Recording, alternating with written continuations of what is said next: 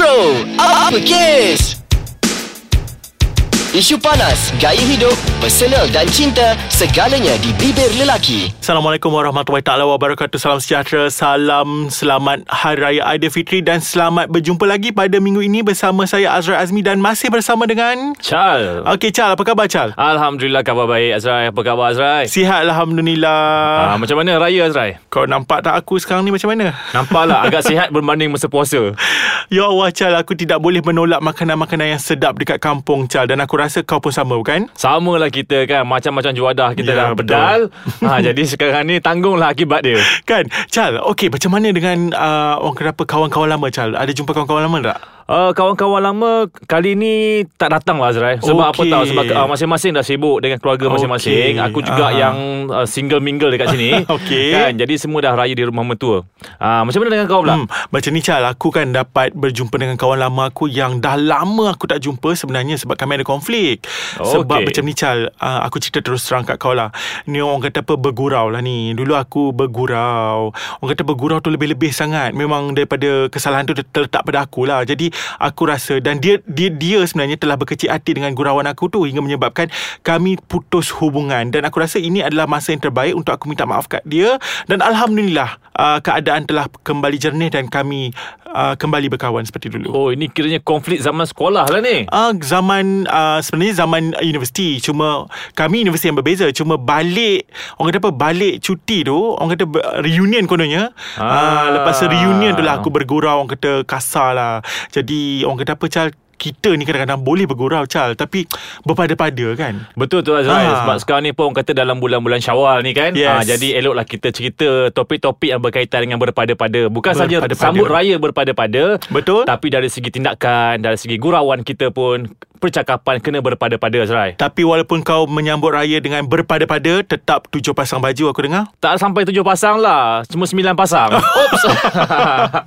Okey Chal Berbalik okay. kepada berpada-pada hmm. tadi Aku dah cakap pasal gurauan yang Perlu berpada-pada lah Sehingga menyebabkan aku dengan kawan aku tadi Macam uh, clash uh, Orang kata apa Persahabatan kami. Hmm. Jadi aku nak cerita jugalah Pasal ketegasan yang keterlaluan. Orang kata sepatutnya Ketegasan ni sepatutnya Bagus tapi dia perlu berpada-pada Chal Boleh ke aku Macam start mana dulu? tu? Macam mana Okey tu? dia macam ni Chal Kalau baru-baru ni lah Semasa bulan puasa Kita digemparkan dengan uh, Tragedi yang menyayat hati kita semua Di mana uh, Mangsa daripada UPNM Iaitu pegawai kadet UPNM Zul Farhan Osman Zulkarnain Telah pun diikat Dipukul dan didera Dengan seterika panas Wah, Ha, memang satu memang Azrai, ya, eh? sangat-sangat menyayat Ya, hati ya. semua rakyat Malaysia. Betul. Dan kononnya Mhm. tragedi ini bermula kerana ketegasan daripada senior dia untuk mencari pencuri uh, laptop Ya, yang dikatakan ataupun ditilik oleh seorang bomoh kononnya arwah adalah pencurinya. Jadi disebabkan untuk menunjukkan ketegasan maka akhirnya menyebabkan tragedi mangsa meninggal dunia dan yang lebih me, orang kata apa me, meranjatkan ataupun uh, yang lebih menyakitkan hati semua orang beberapa bulan sebelum arwah ditauliahkan sebagai pegawai kadet lieutenant muda dan Itulah, untuk Azrai. hmm, dan untuk pengetahuan Chal juga eh Ya. dan juga rakan-rakan yang lain 36 orang senior yang menjadi pendera itu di mana 32 daripada universiti yang sama dengan arwah dan 4 lagi daripada universiti swasta yang lain telah pun ditangkap dan direman dan disabitkan kesalahan 302 kanun keseksaan gantung sampai mati.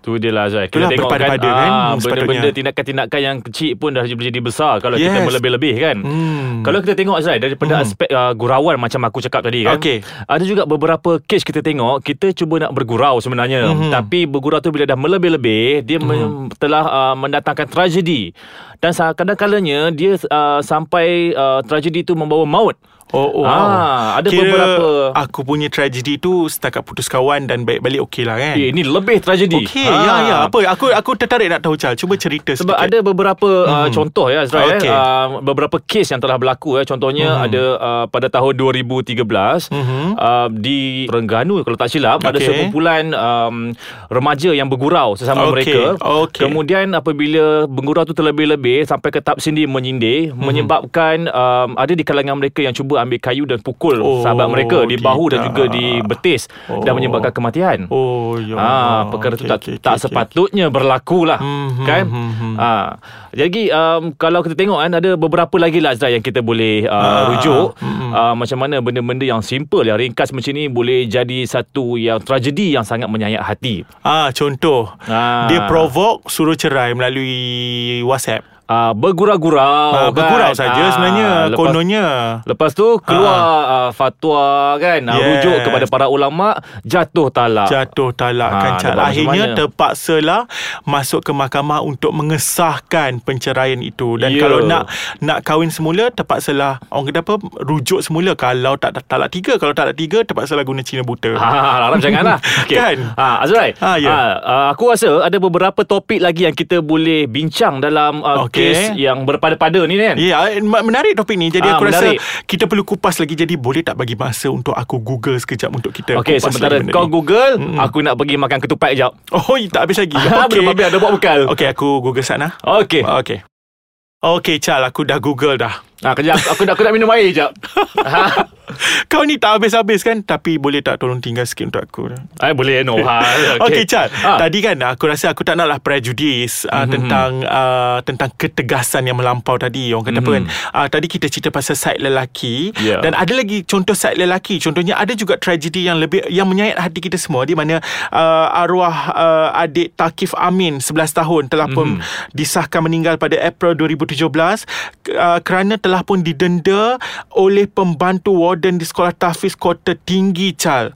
Tanpa sebab Dipukul tanpa sebab. Ya, Kononnya ya. untuk menunjukkan Dia tu garang Dia tu tegas Ya. Dan orang kata apa Tak berpada-pada le- Berlebih-lebih Sampaikan dia memukul tanpa sebab. Akhirnya Kedua-dua ka- uh, kaki adik tahfiz Didapati macam Lebam dan menghitam Dan mendapat jangkitan uh, kuman Dan terpaksa dipotong.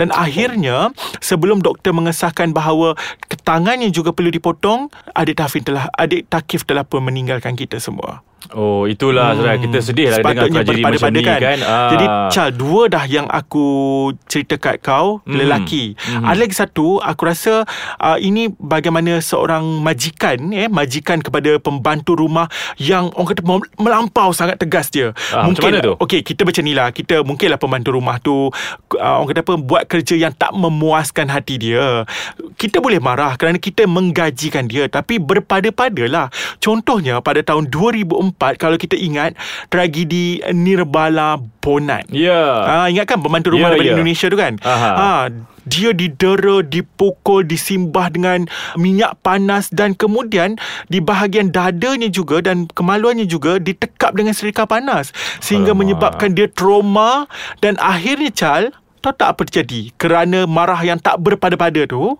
akhirnya majikannya dikenakan hukuman penjara 12 tahun. Nampak nampak biasa je kan penjara 12 tahun kan? Ya. Tapi bukan itu saja tau. Aha. Pada tahun 2014 Setelah 10 tahun tragedi itu Akhirnya Nimala menang Untuk tuntutan ganti rugi. Nimala Di mana majikannya Iaitu seorang perempuan berbangsa Tionghoa Telah terpaksa membayar Sebanyak 1.39 juta Kepada Nirbala Lihatlah eh Kerana Betul lah, terlalu over Orang kata tak berpada-pada Akhirnya Kena penjara 12 tahun Tapi Dan kalau bayar boleh denda. Tak naklah berlaku benda-benda macam tu. Kalau kita Yes. boleh elak-elakkan. Th- That's why kita bincang Chal Agar orang kat luar sana Dan termasuk kita uh, Orang kata apa Bertindak tu Berfikir dulu Jangan uh, berlebih-lebih Betul. Hmm. Kalau ingat Azrai ada satu tragedi yang berlaku di Ipoh. Okey. Tapi tragedi ni uh, belum mengundang apa-apa uh, kecelakaan Okey. lagi. Kalau ingat ada sekumpulan pelajar yang cuba panjat signboard Ipoh. Okey Ah. Sangat ingat perempuan betul Itu tragedi yang sangat melebih-lebih lah pada aku kan. Yes, yes. Tak sepatutnya berlaku macam tu sebab Andai kata kalau kalau Ah. berlaku macam mana Yes. tak berlaku nasib baik Yes, kan yes, yes, yes, jadi yes. benda-benda tu akan jadi ikutan kepada orang-orang betul, lain betul, Azrai. betul, Itu betul betul Ya. tak, ki- uh, Masa tu aku terfikir juga Chal Kalaulah terjatuh Ya Allah Tak tahu apa jadi tak tahu eh. apa jadi Ya, kan. kan, kan, Satu kan. lagi kalau kita tengok kan sekarang ni Hmm. remaja-remaja kita sangat uh, taksub untuk nak menyambut April Fool. Ah, okey. Ah, April Fool kemudian Oh. ada nak buat prank-prank tertentu Ya, kan. Aku tak suka tau Aku tak suka kena prank Ah, Birthday memang aku dah aku dekat pun tak suka. Birthday aku dah dekat Tapi jangan prank Eh tak tak tapi aku aku cuma plan je. okay Chal Okey. Mungkin mungkin Chal boleh cerita Ada Kau kau boleh cerita sikit lah Kau, kau ada beberapa bukti uh, Tentang prank ke Apa apa sebagainya Um, ada sebenarnya uh, April Fool eh, dia, dia telah uh, berlaku di China Okey. di mana seorang sahabat ni dia menuntut di sebuah universiti di China. Okey. Dia cuba nak prank sahabat dia, dia meletakkan racun dalam minuman. Oh. Pada jangkaan dia racun itu hanya menyebabkan uh, rakannya Mungkin pengsan, muntah ke mungkin apa muntah. kan. Tapi apabila rakan dia dah minum air tu, rakan dia telah mendapatkan jangkitan di hati dan paru-paru dan menyebabkan kematian.